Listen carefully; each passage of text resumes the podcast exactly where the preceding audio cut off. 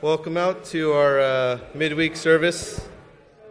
And during these Wednesday services, we focus currently on spiritual gifts found in 1 Corinthians 12. And for this evening, we are at verse 10, at the part of the verse that reads, To another various kinds of tongues.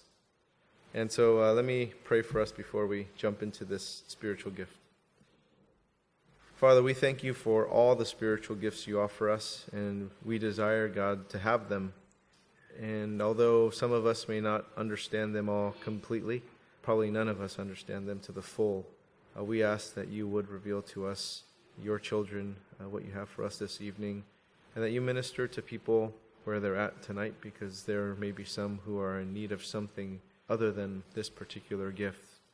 Some may need a miracle, some may need a word of wisdom or knowledge, some may need prophecy, some may need healing, some may need faith. And so, Holy Spirit, we invite you to do as you will. In Jesus' name, amen.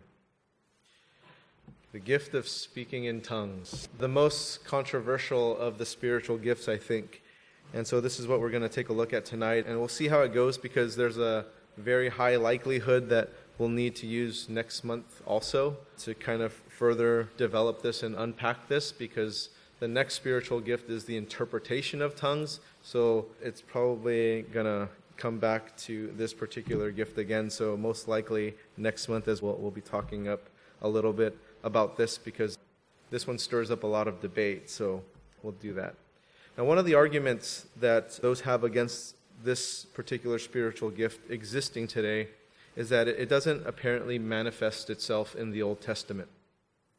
And those who take a stand that speaking in tongues was a gift only for the apostles also take a stand that the other gifts are limited to the time of the apostles, even though the rest of the spiritual gifts are found in the Old Testament. But this one, mm, maybe, maybe not, because I find that there's something happening in the Old Testament that may be this gift of tongues, and it appears debatable, and it's actually in the book of Isaiah in the book of Isaiah, King Hezekiah was given a message by the prophet Isaiah that he was going to die, right? And so that's just not very happy news, right? I mean, you're going to die. Like, oh, praise the Lord. Like, you know, that's not welcoming news. So, what Hezekiah did was he pleaded with God and he prayed with God, and he really didn't want to die.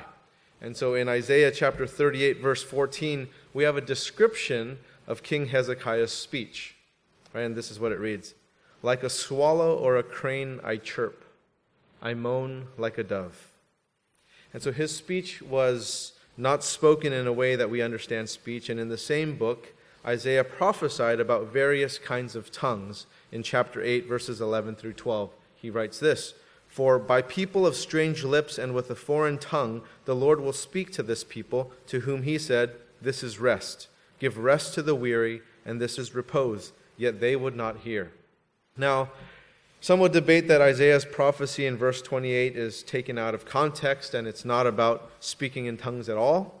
And I'd be able to accept that argument if it weren't for Paul quoting the prophet Isaiah in 1 Corinthians chapter 14 verse 21 and 1 Corinthians chapter 14 is all about the gift of tongues.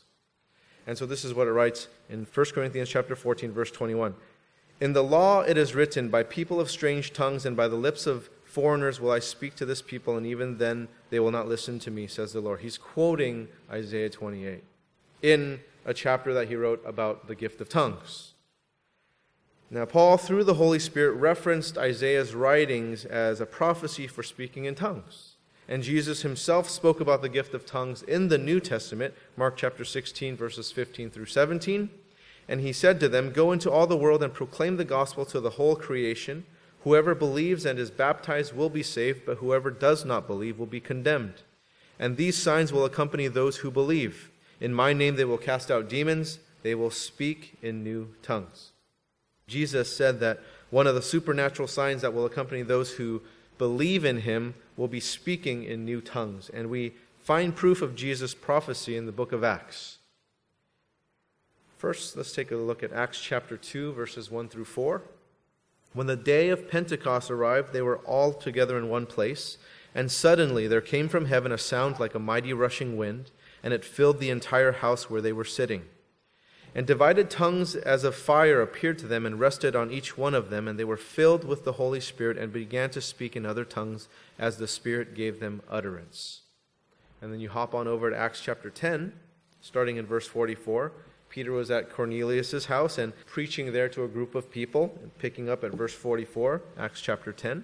While Peter was still saying these things, the Holy Spirit fell on all who heard the word, and the believers from among the circumcised who had come with Peter were amazed because the gift of the Holy Spirit was poured out even on the Gentiles, for they were hearing them speaking in tongues and extolling God. And then you hop on over to Acts chapter 19. This is Paul at the Ephesian church. And so when Paul got to the Ephesian church at Ephesus, he noticed that they were missing something really, really big in their Christian life, and that was the Holy Spirit. Picking up in verse 2, Acts chapter 19. And he said to them, Did you receive the Holy Spirit when you believed? And they said, No, we have not even heard that there is a Holy Spirit. And he said, Into what then were you baptized? They said, Into John's baptism. And Paul said, John baptized with the baptism of repentance, telling the people to believe in the one who was to come after him, that is Jesus. On hearing this, they were baptized in the name of the Lord Jesus. And when Paul had laid his hands on them, the Holy Spirit came on them, and they began speaking in tongues and prophesying. So we see Isaiah's and Jesus' prophecy about speaking in tongues manifest several times in the book of Acts. And so what's the purpose anyway of having various kinds of tongues? Well, one big purpose is that it's speaking to God, it's prayer. 1 Corinthians chapter 14 verse 2 For one who speaks in a tongue speaks not to men but to God. For no one understands him but he utters mysteries in the spirit. Now there's a second purpose as well. Another purpose in speaking in tongues is worship so the first one's prayer, second one's worship, and you jump down to verse 16, 1 Corinthians chapter 14. Otherwise, if you give thanks with your spirit, how can anyone in the position of an outsider say amen to your thanksgiving when he does not know what you are saying? For you may be giving thanks well enough, but the other person is not being built up. So we see the gift of tongues used to worship God, blessing and giving thanks to God. And one of the challenges I have is that I'm deficient in articulating to God and to others my love, my gratitude, my thankfulness to God for everything that God is to me. And I can try, and I can try to increase my vocabulary, and I can try to do all these things, but my deeds and my words are not sufficient in expressing to God what I want to express to Him. And so when I experience the presence of God in my life, I find that I don't have the words to share what I experience. For example, a couple of weeks ago, I shared in a sermon how awesome it is to partner with God in doing good. And the best that I could do was get excited about it and talk louder and kind of get animated about it. But I found myself so deficient in trying to share that experience because that's exactly what needs to happen is that it needs to be experienced. You have to experience it. And it's very challenging to describe an experience with God with just mere words, especially to someone who isn't spiritual. 1 Corinthians chapter 2 verse 14. The natural person does not accept the things of the spirit of God and they are folly to him, and he is not able to understand them because they are spiritually discerned. And so it would be like trying to describe to someone who can't hear the New York Philharmonic performing a piece by Tchaikovsky. How can you do that to someone that can't hear? It'd be like trying to describe to someone who can't see just the grandeur of the Grand Canyon and those beautiful contrasting colors between the blue sky and the white clouds and that red clayish thing and then the water on the bottom and how big it is that a plane looks so small in the middle of it. And how do you describe these things? How do you describe to someone what chocolate ice cream tastes like if they've never had chocolate or ice cream? Like, how do you do that? You really can't, right? You have to experience it.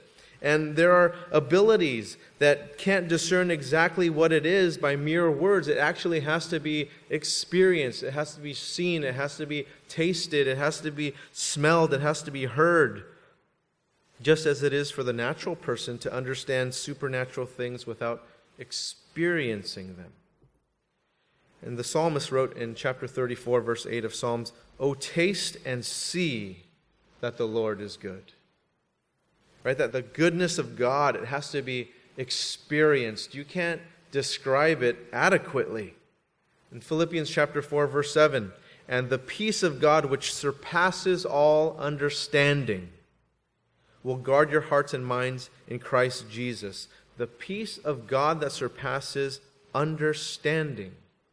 So you can't be described. To understand, you have to know, you have to take in that logic, you have to take in that reason, but you cannot understand this peace which surpasses understanding. It has to be experienced. 1 Peter chapter 1 verse 8. Though you have not seen him, you love him. Though you do not now see him, you believe in him and rejoice with joy that is inexpressible and filled with glory. You rejoice with joy that is inexpressible? See, it's only by experience, right? It's only by experience. Paul wrote about the love of Christ that surpasses knowledge in Ephesians chapter 3 verse 19, and again, it's experience. The love of Christ is not just some information downloaded, it's to be experienced. And just like the indescribable goodness, peace, joy, love of God that can't be fully explained with words, trying to express to God our gratitude and thanks and appreciation, those things are just all seriously limited by our mere words. And what I really want to say is not adequate to how I feel or what I want to express to God. And so this is where the gift of tongues enters to kind of help bolster that inadequacy right? Because you just don't have those words. You just don't have that vocabulary. Now, a third purpose of speaking in tongues is this it's to build up the individual believer. To build up the individual believer. To build up from the foundation of Jesus or to have Jesus built up in you personally. 1 Corinthians chapter 14 verse 4. The one who speaks in a tongue builds up himself. Right? So we've taken a look at these three purposes for the gifts of the Holy Spirit prayer, worship, and the building up of an individual believer. And I'd like now to shift gears to explore a couple of questions that some people may have, such as Does everyone speak in tongues? Or is speaking in tongues required to be filled with the baptism of the Holy Spirit? Right? So just a couple questions there. Now take a look at 1 Corinthians chapter 12, starting in verse 28. Because there are some circles that believe that if you don't speak in tongues, then you're not saved. Sound familiar to what we've been studying in Galatians? Right? If you're not circumcised, you're not saved. If you're not baptized, you're not saved. If you don't speak in tongues, it's the same thing, same argument. That's not true. Right? It's not true. But look at 1 Corinthians chapter 12, starting in verse 28. And God has appointed in the church first apostles, second prophets, third teachers, then miracles, then gifts of healing, helping, administrating, and various kinds of tongues. Are all apostles? Are all prophets? Are all teachers? Do all work miracles? Do all possess gifts of healing? Do all speak with tongues? Do all interpret? And now, these are rhetorical questions because the obvious answer is no, right? No, not everyone does these things. But for those who do have this particular gift of tongues, what are the limits? What are the uh, restrictions, the boundaries of exercising this particular gift? Well, when it comes to one's own practices, your own spiritual practices, there doesn't seem to be any limits. It seems to be extremely free. You are free to speak in tongues as much as you desire. Paul wrote in 1 Corinthians chapter 14 verse 18, "I thank God that I speak in tongues more than all of you." Right? So he wrote that to the Corinthian church who actually practiced the gift of tongues a lot. Because that's why he wrote that whole chapter in 14 as an instruction to them because they were just kind of going off their thing. And he, so he was kind of like showing them, you know, individually, do as you please, but there are these limits, there are these boundaries, there's these restrictions as to how this gift is kind of done properly.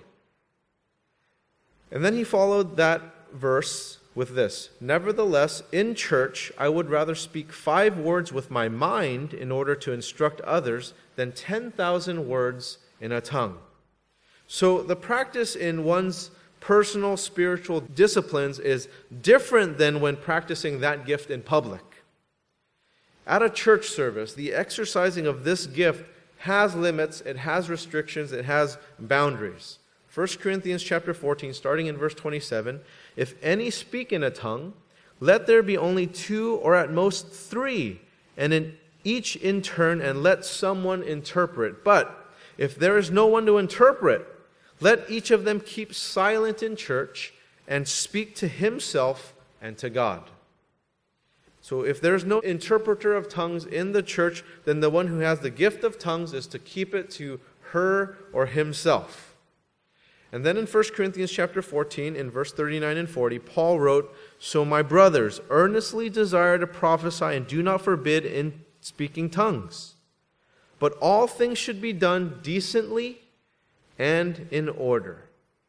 So exercising the gift of various kinds of tongues in churches to be done in decency and in order. It's not to be disturbing or disruptive or distracting. It's not to happen when the Word of God is being preached or taught or when people are leading worship and you're just kind of blurting out. It's, it's not to be done in a disordered way or an indecent way. And Paul wrote in 1 Corinthians chapter 14 verse 33, "For God is not a God of confusion, but of peace." Now, why is this gift so controversial? Well, because there are those of the Christian faith who believe that the gifts of the Spirit have ceased. They've ended, they've stopped, and the manifestation of these gifts are either figments of people's imaginations, or it's coming out of their flesh, or it's evil spirits. And so that is totally possible. I'm not saying that's not possible. That is entirely possible that people are speaking out of their flesh, that they're just kind of doing it and it is also possible that people are speaking through the prompting of evil spirits and not of the Holy Spirit. Now, how can you tell the difference? Well, 1 Corinthians chapter 12, starting in verse 1. Now, concerning spiritual gifts, brothers, I do not want you to be uninformed. You know that when you were pagans, you were led astray to mute idols, however, you were led. Therefore, I want you to understand that no one speaking in the Spirit of God ever says, Jesus is accursed. And no one can say Jesus is Lord except in the Holy Spirit. So, if anyone insinuates Jesus to be accursed while they are speaking in tongues, you know that's not the Holy Spirit. That's not the Holy Spirit.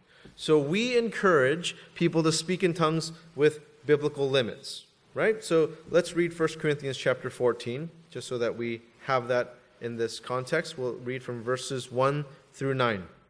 Pursue love and earnestly desire the spiritual gifts, especially that you may prophesy. For one who speaks in a tongue speaks not to men, but to God. For no one understands him, but he utters mysteries in the Spirit. On the other hand, the one who prophesies speaks to people for their upbuilding and encouragement and consolation. The one who speaks in a tongue builds up himself, but the one who prophesies builds up the church.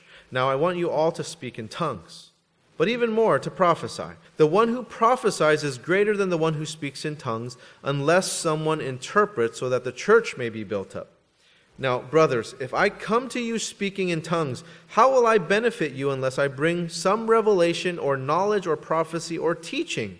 If even lifeless instruments such as the flute or the harp do not give distinct notes, how will anyone know what is played? And if the bugle gives an indistinct sound, who will get ready for battle? So with yourselves, if with your tongue you utter speech that is not intelligible, how will anyone know what is said? For you will be speaking into the air.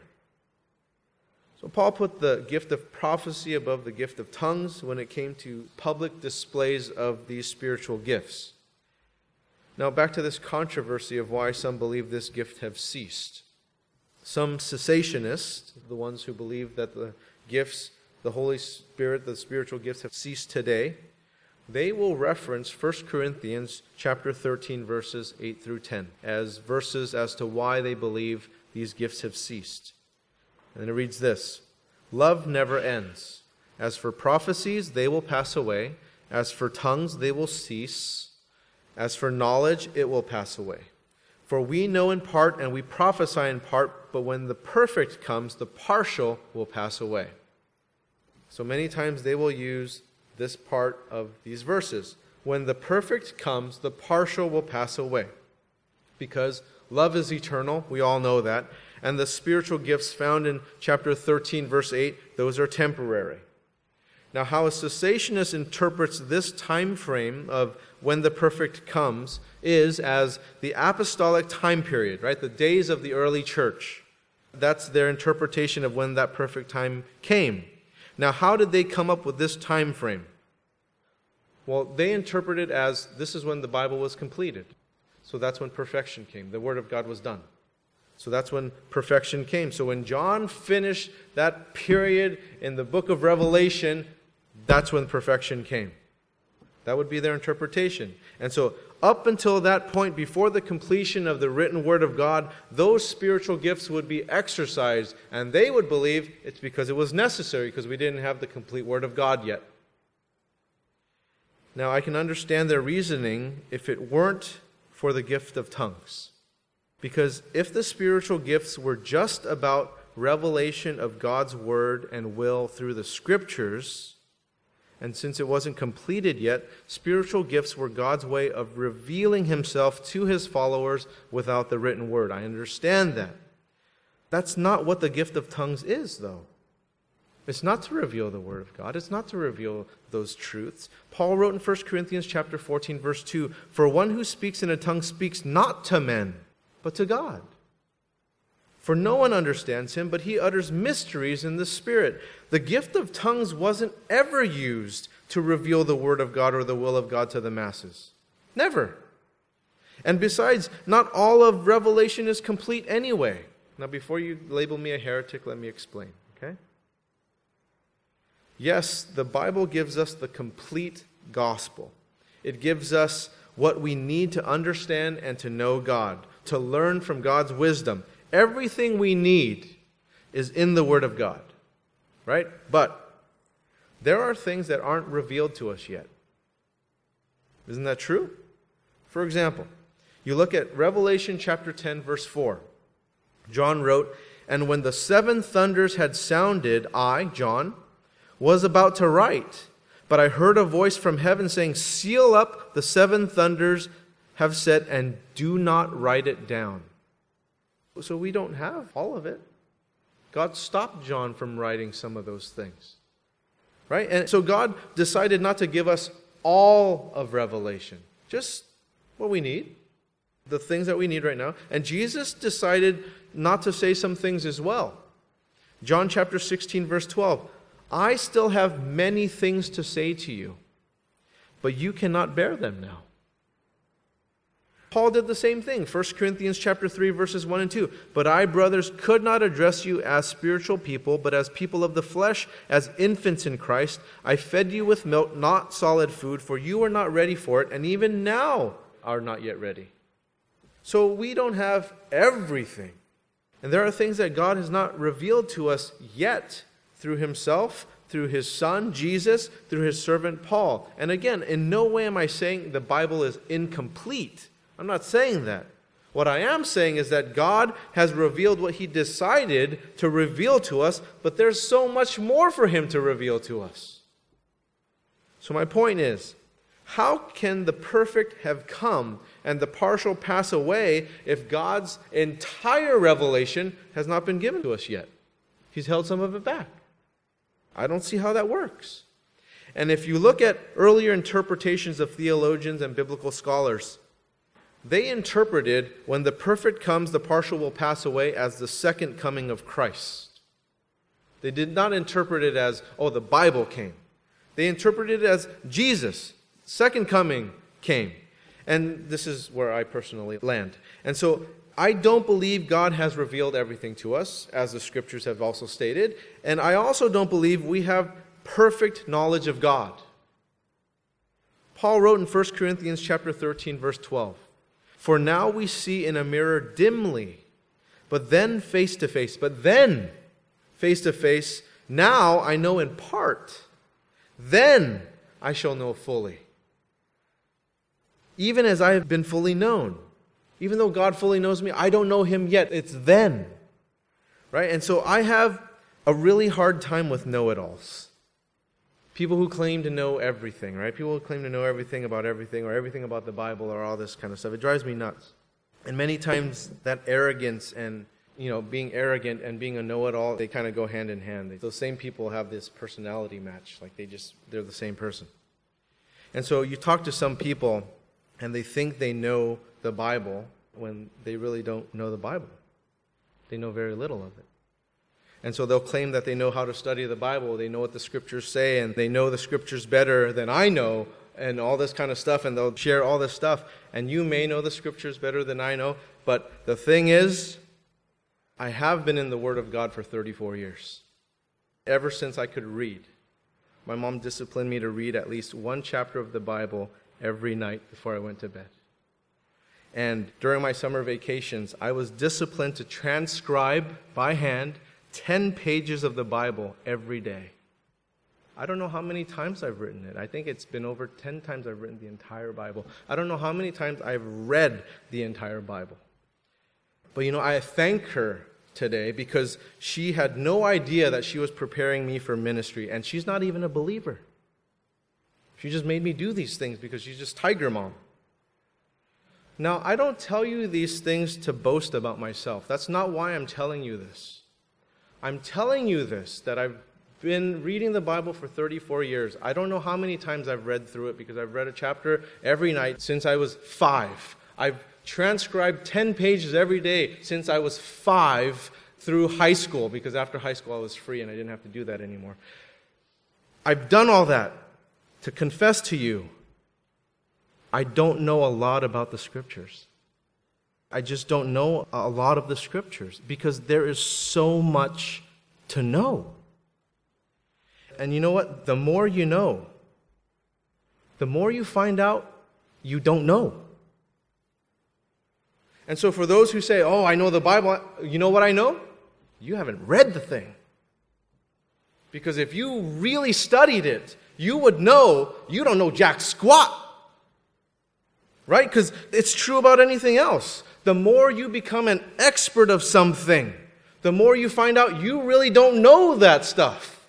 Because you open up like the biology and then you find out, oh, there's microbiome, and there's cell bio, and there's biochem, and there's, there's all these other, and then you go deeper and you go, oh, there's fluid dynamics, and there's all this stuff, right? And so it's kind of like a kid. They learn how to write an A.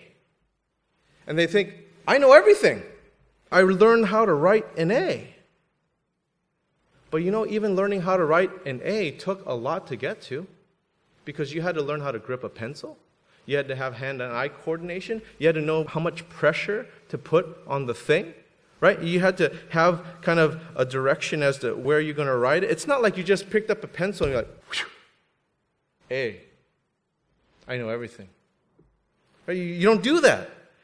And then, after you wrote the letter A, there was 25 other letters to learn. And you think you knew everything about A. And then it opens up and you had all these letters to learn. And then you learn like if you combine these different letters, you make words.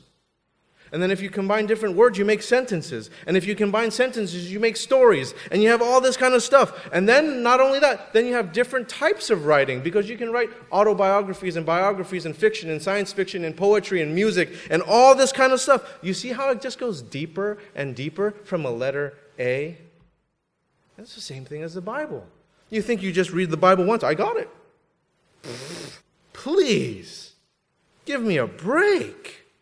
And it's the same for any other expertise, whether it's science or nutrition or sports. The more you become an expert of something, the more you discover just how little you know about it. And it's just like our relationship with God, because the closer I get to God, the more I realize how far I really am from Him. Because I can see more clearly the sin in me. I can see more clearly how I'm separated from Him. So even though I feel closer to Him, I'm realizing I am so far. be careful about our arrogance, about how much we really know. I have found that the person who thinks that they know so much is actually the person who knows so little. And how important it is to be humble and not arrogant. And one last thought as to why the gift of tongues is for today. It's in Acts chapter 2. Acts chapter 2, starting in verse 16. Peter was quoting the prophet Joel. And when people wondered what was happening during Pentecost, people began to speak in other tongues as the Spirit gave them utterance.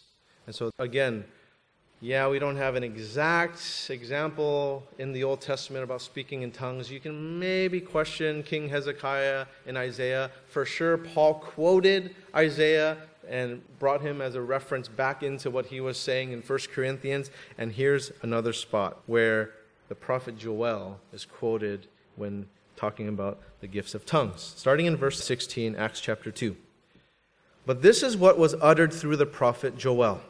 And in the last days it shall be, God declares, that I will pour out my spirit on all flesh, and your sons and your daughters shall prophesy, and your young men shall see visions, and your old men shall dream dreams. Even on my male servants and female servants in those days I will pour out my spirit, and they shall prophesy. And I will show wonders in the heavens above, and signs on the earth below blood and fire and vapor of smoke. The sun shall be turned to darkness and the moon to blood before the day of the Lord comes, the great and magnificent day. And it shall come to pass that everyone who calls upon the name of the Lord shall be saved. The prophet Joel's prophecy, it's found in Joel chapter 2, starting in verse 28, was for when? What did it say? In the last days. Right? Verse 17. Now, when are the last days? The last days are between Jesus coming, his incarnational coming 2,000 years ago, up until the second coming, sometime in the future. So, right now, we're in the last days. And so, this prophetic word continues. The last days were not when John finished writing Revelation, those weren't the last days. It's now. Jesus hasn't come back yet.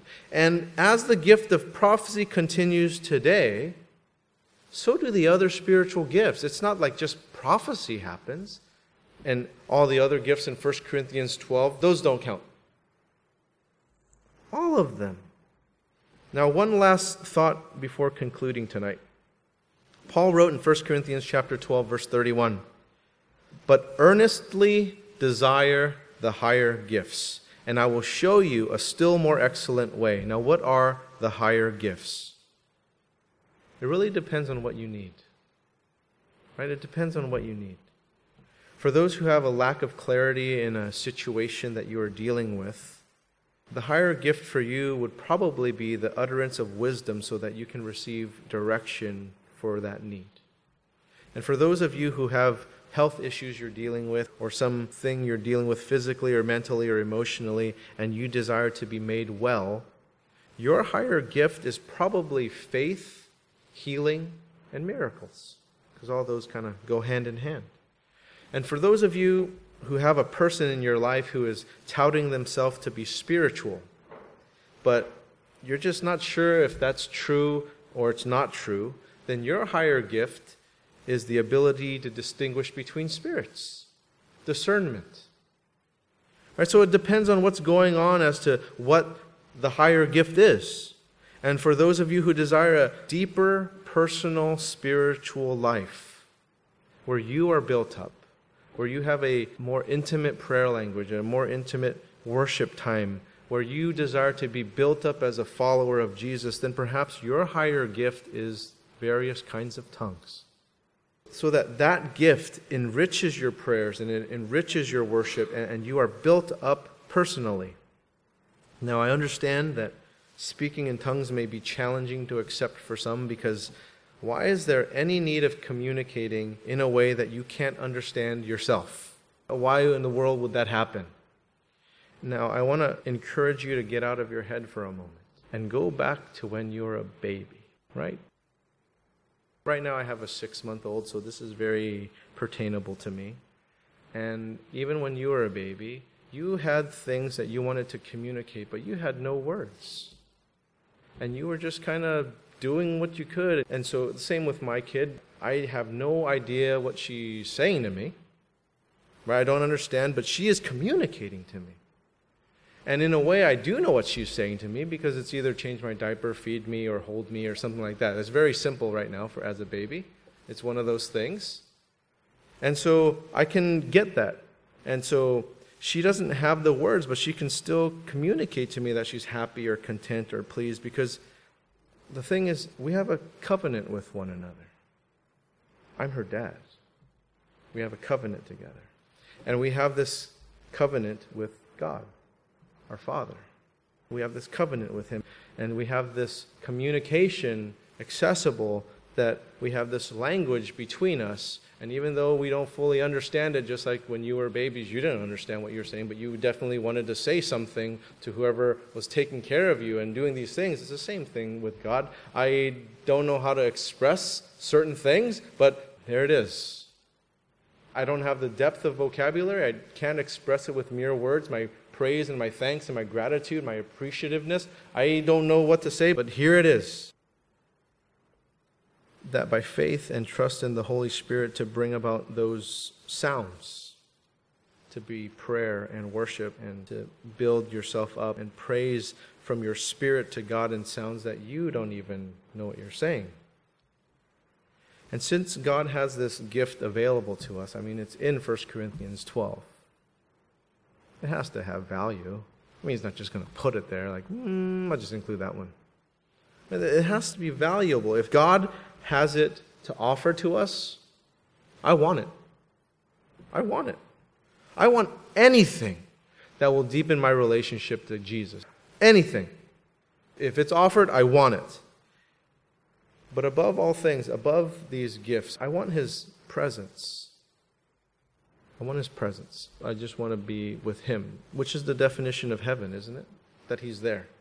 I don't want to shut myself off to the things that he has for me, no matter how odd it may seem. And maybe that's one of the reasons why some haven't received this gift. They just haven't been able to get past it intellectually because it's like, that is weird. We study linguistics, you know, we have languages, and I understand people speaking different languages, but what's this? Just a different language. Just a different language. And so, next month's spiritual gift service, we're going to be looking at the gift of interpretation of tongues. And along with that, we're going to continue exploring this gift of tongues because it's going to be necessary in order to talk further about the interpretation of tongues, is to kind of backtrack into this gift. So, next month, we're just going to take a different angle to this particular gift of tongues and take a look at more of the mechanics behind speaking in tongues and how to receive the gift of tongues as well as the gift of interpretation of tongues. So let's pray, and Matt will continue to lead us in worship. And we're going to take some time also to have communion. And the communion elements are just right there over to the side. Please reflect upon what Paul wrote in Corinthians, and we have those verses up there before you take communion. Now, tonight, I know some of you are hoping to speak in tongues as you've shared with me that you want to do that. And if that is your higher gift that you are in need of tonight, I pray, Holy Spirit, that those people would receive it. But not everyone's at that place, and I really want you guys to just get the gift that you need because some of you may need wisdom, some of you may need discernment, some of you may need healing, miracles, faith, some of you may need a word of knowledge. So after you take some time in worship and reflecting to God and asking God, God, what's that higher gift for me tonight? And after you take communion, towards the end of Matt's closing songs, we're going to get together in smaller groups where you guys can pray for one another and maybe even share with one another what higher gift you need tonight. And then have people lay hands on you and pray for you to receive that and be open to receive it. Okay? Now, if you're going to speak in tongues within like a large group setting, again, we ask that we have an interpreter for that tongue. But if it's just you, go for it. Just go for it. You're on your own, go for it. Right? I'll just be sitting up front here if anyone needs prayer.